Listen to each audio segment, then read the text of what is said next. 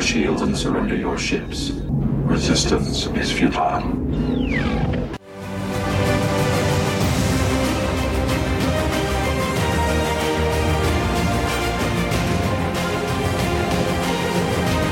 Sziasztok! Üdvözlök mindenkit! Ez itt a Spacebar Podcast 2014 első hó 26-án, a mikrofon mögött Tóth Flashman Tamás. Hát mindjárt így az elején szeretnék egy nagy elnézést kérni mindenkitől, kedves hallgatók, ugyanis a héten nem tudtuk összehozni az adásunkat. Több oka volt, természetesen megint én vagyok ugye a főludas, de úgy gondoltuk, hogy mivel egy olyan filmet, illetve témát szerettünk volna hozni, amiről mind a hárman nagyon szívesen beszélnénk, ezért inkább elhalasztottuk ezt a heti adást, átraktuk a jövő hétre, és akkor mind a hárman tudunk egységesen hozzászólni egy adáson belül, illetve azt is eldöntöttük, hogy idén, tehát ugye a 2014-es évtől kezdve, hogyha egy adást ki kell hagynunk, akkor nem egyszerűen átugrunk ugye egy hétvégét, hanem mindenképpen legalább egy bejelentkezést ki fogunk rakni, el fogjuk magyarázni, hogy mi az oka, hogy nem volt, hogy miért nem volt adás, illetve egy kis csemegét is hozzácsapunk majd ehhez a kis bejelentkezéshez, tehát azért egy olyan negyedórás, 20 perces dolgot mindig kapni fogtok, tehát erre azért oda fogunk most már a jövőben figyelni, nem maradtok Spacebar nélkül. Jó, tehát akkor nem is szaporítom tovább a szót, mert semmi értelme, így egyedül egyébként sem egyszerű. Ezen a héten egy nagyon-nagyon népszerű podcastből fogok nektek beollózni egy durván negyedórás anyagot. Természetesen pontos forrás megjelölést majd itt is elmondom, illetve a show notes-ban is meg fogjátok találni.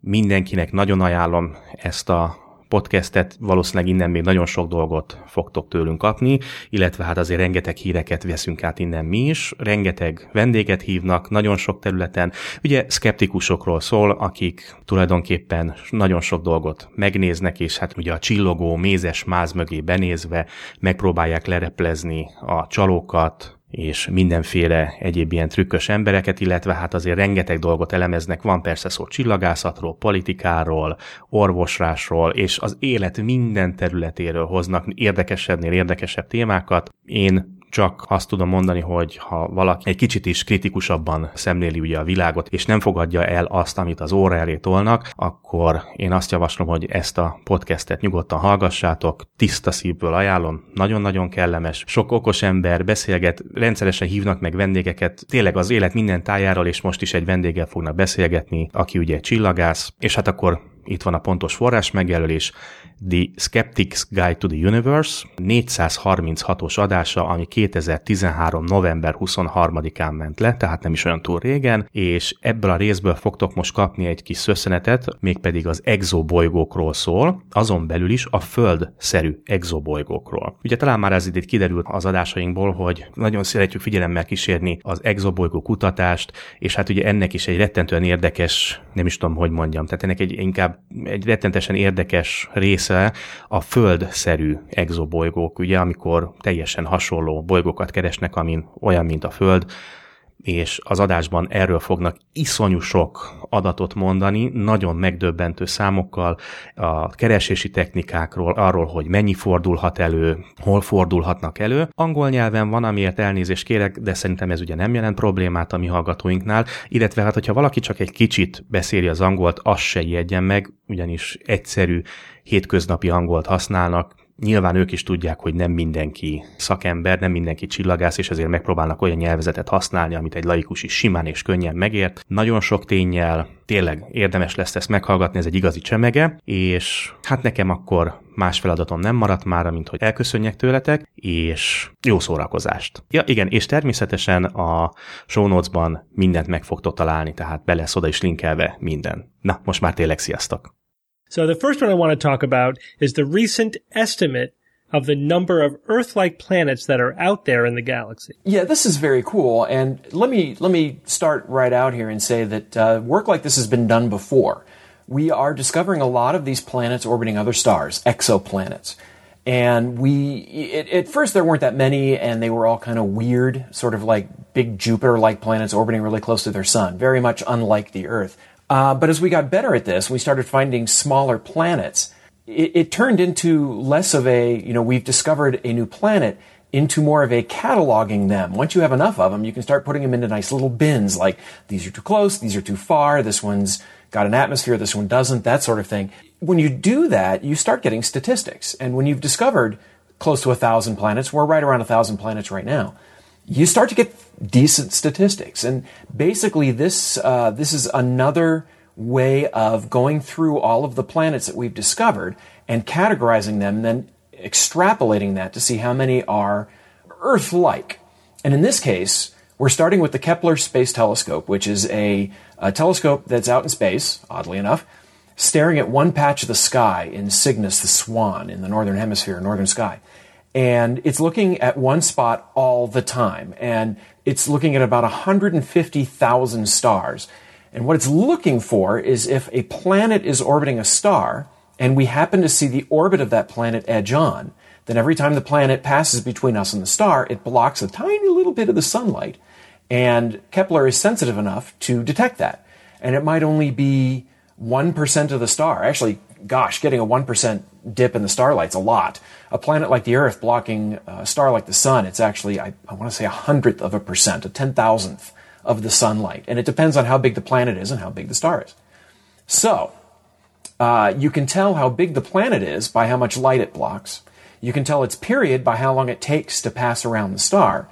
And that tells you how far away it is from the star. You can actually get quite a bit of data looking at this. So, with that preface out of the way, what they did is they looked at 150,000 stars and said, how many of these stars are like the sun? For you astro nerds out there, G-type stars, or even K, which are a little bit cooler than the sun. And they sifted through the data, and they found 42,557 stars. And they said, how many planets do we see orbiting out of those 42,557 stars? And they found a little over 600. And some are big, some are small, some orbit really close to their star, some really far away. So what they did was they looked at the planets and said, how big are they? Can we tell how big they are? And the answer is yes. They looked for planets that were between 1 to 2 times the size of the Earth. So not too small and not too big. And then judging from the distance from the star, they said, we're going to limit this to planets that get between 1/4 and 4 times as much sunlight as the Earth does. So what they're saying is, sort of in what scientists call parameter space, where you can sort of list a bunch of things and say, how much do we want to fool with these numbers? They're looking for planets that are like the Earth, stars that are like the sun, and planets that are at the right distance from their star to get roughly the same amount of sunlight as the Earth. Some of these planets may be too hot. Some of them may still be too cold. It depends if they have an atmosphere or not. We don't know if these planets have an atmosphere or not. We don't know what they're made of. Doesn't matter. We're just trying to get a really good grasp of sort of the overall picture here. And when they did that, out of those 600 planets, they found 10 planets that get between 1/4 and 4 times as much sunlight and are very much like the Earth, orbiting sun-like stars. And if you take that number and extrapolate that out to the number of stars in the galaxy and all that sort of thing, what you find is that very roughly between 1/4 and 1/5 of all sun-like stars in the galaxy should have Earth-like planets, statistically speaking. There are roughly 20 billion stars like that in the galaxy, and so 1/5 of them, 4 billion, 5 billion, something like that. There should be something like 4 or 5 billion Earth-like planets in the galaxy alone. Was it 40? There are 200 billion stars in the Milky Way. 10% are like the sun, so that's 20 billion stars. The article says 40 billion. Yeah, the article says 40 billion. Okay, let me put it this way. There are billions of Earth-like planets out there, or there should be, statistically speaking. That number is fairly variable depending on what kind of stars you're looking at. In fact, we know that there are planets orbiting red dwarfs, which are way more common than stars like the sun. Half the stars in the sky are like that. And so when you add up all the stars in the galaxy that could have planets that are receiving the right amount of light and are planets like the Earth, you get numbers that are in the tens of billions. So that's combining with the red dwarfs, you get to 40. I think that's correct. Yeah, I think you're right. And either way, it doesn't matter. The whole point is, because we don't know exactly, and it doesn't really matter. The whole point is, the Earth is not the only Earth-like planet out there. And it's not that there are, 5 or 17. There are billions of them out there. Yeah. And, so that's really amazing and very hopeful for me, I think. We are so not alone. Phil, do you think the planets have, similar gravity than Earth? Or, how similar would you say they are? Well, that's a really good question. This is a really neat topic because it depends on a lot of things.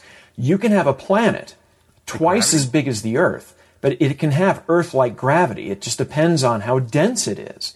So the surface gravity, the amount of gravity you feel when you're standing on the surface of a planet, depends on the mass and the radius. And so if you, it just kind of scales with density. So if you, you can have a bigger planet, and if you just change the mass the right way, for example, if it has, if it's made of a lighter material or a denser material, the gravity can be almost anything you want. Not so much like that, but you could easily find a planet with half the Earth's gravity up to a couple of times the Earth's gravity in this range of planets that they're finding. So it's not like they're looking for planets like the Earth. They don't want to find something that has 8 times the Earth's gravity or something that has a sixth, right, like the Moon does. So keeping the radius between 1 to 2 times the Earth probably keeps the gravity in that range. It won't be too strong of a surface gravity so that it can hold on to lighter elements like hydrogen or helium and turn into a gas giant. You don't want that. You know what bothers me? What? Every single planet that that Star Trek visited, the Enterprise visited, had exactly 1G. Yeah. Well, maybe they just don't go to the other places. I could swear. Never. I suppose. No, you're right, so, Stephen. But you know why they did it. I mean, it was it's because it's cheap. Of course. Budget restrictions. I could swear there was at some point they were on a planet and they said the gravity's too light to be the planet we thought we were on or something like that. I know there's one where the sky was the wrong color, but that was because that was the Gamesters of Triskelion because, hello, dork. But I seem to remember one about gravity, but I can't place it. Maybe I'm wrong. There may be an exception out there, but the vast majority. The vast majority, yeah. It's just I agree. Exactly. Well, Steve, think about it, Steve. With billions of Earth-like planets, they could be very picky and say we're only. Well, I'm not talking about that's what I'm saying. I'm not talking about the ones that they colonize, but even when they have to visit a world with some aliens on it for some reason, they're all 1G. Well, it could be 0.8 or 1.2. You'd hardly notice. Sure. Also a good point. See, shove it, Steve. Yeah, no, I bet you would notice. I bet you would. Bet you would not look normal to the human eye. Yeah, you'd notice for sure, but I wonder. I wonder how evolution would be different at 1.2. Right, the trees might be more stunted, or maybe they would just plants might develop a better technique for reinforcing themselves against gravity. You might not get sequoias, but you'd still get willow trees or oaks or something. I don't know. So, Phil, do you think that this might be an underestimate still because of the techniques that we're using to find planets are biased towards big worlds? In this case, they tried to account for planets they might miss because, for example, if we're seeing the orbit face on, then the planet never passes in between us and the star. So they accounted for stuff like that. Now, your point is that the way we look for transits and some of the other methods, it's easier to see bigger Jupiter-like planets on closer-in orbits. It's very hard to find Earth-sized planets because, for one thing, they don't block that much of the starlight. And if they're far enough from the star that they're not too hot, they're on an orbital period of about a year, and it's hard to find those planets because they transit their star over the course of an hour or something like that. And that only happens once a year. It is very tough to find these kind of planets. They tried to account for all that sort of stuff. But I agree with you. I think that this is an underestimate. For one thing, again, they're just looking at sun-like stars. They were not looking at red dwarfs. We know that up to 15% of these smaller, cooler red dwarfs have an Earth-sized planet at the right distance.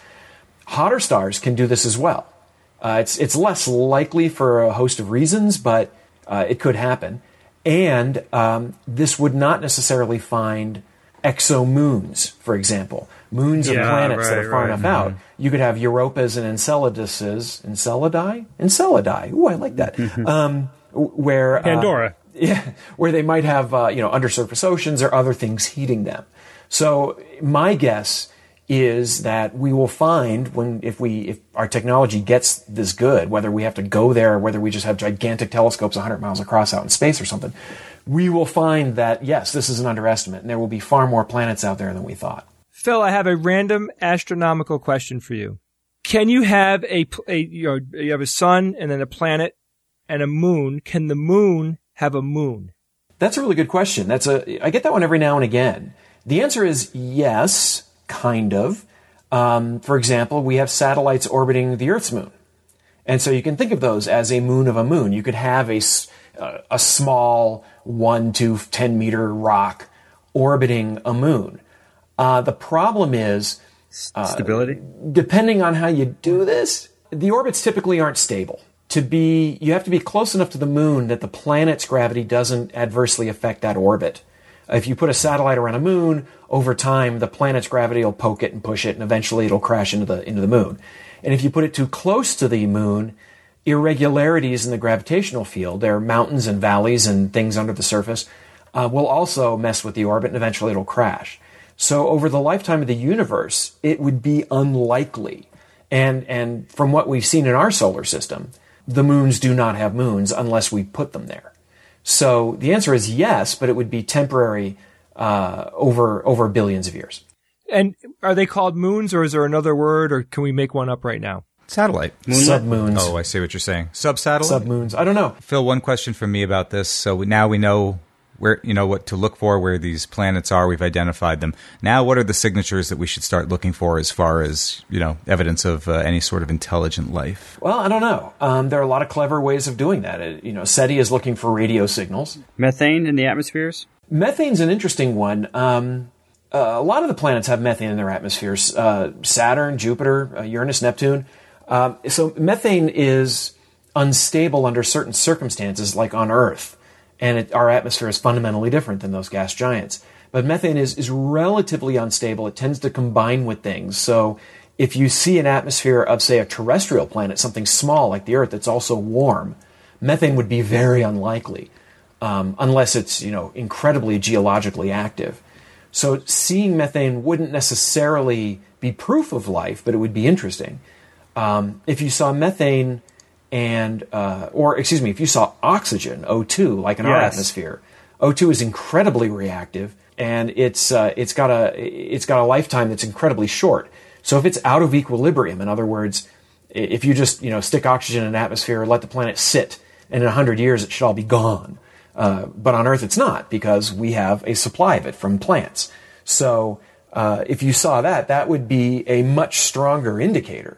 The only thing is, the universe is very tricksy, and I don't necessarily, if we saw O2, I would be very excited, but I would say that the universe is very clever, and it might come up with a way of producing O2 that we haven't thought of.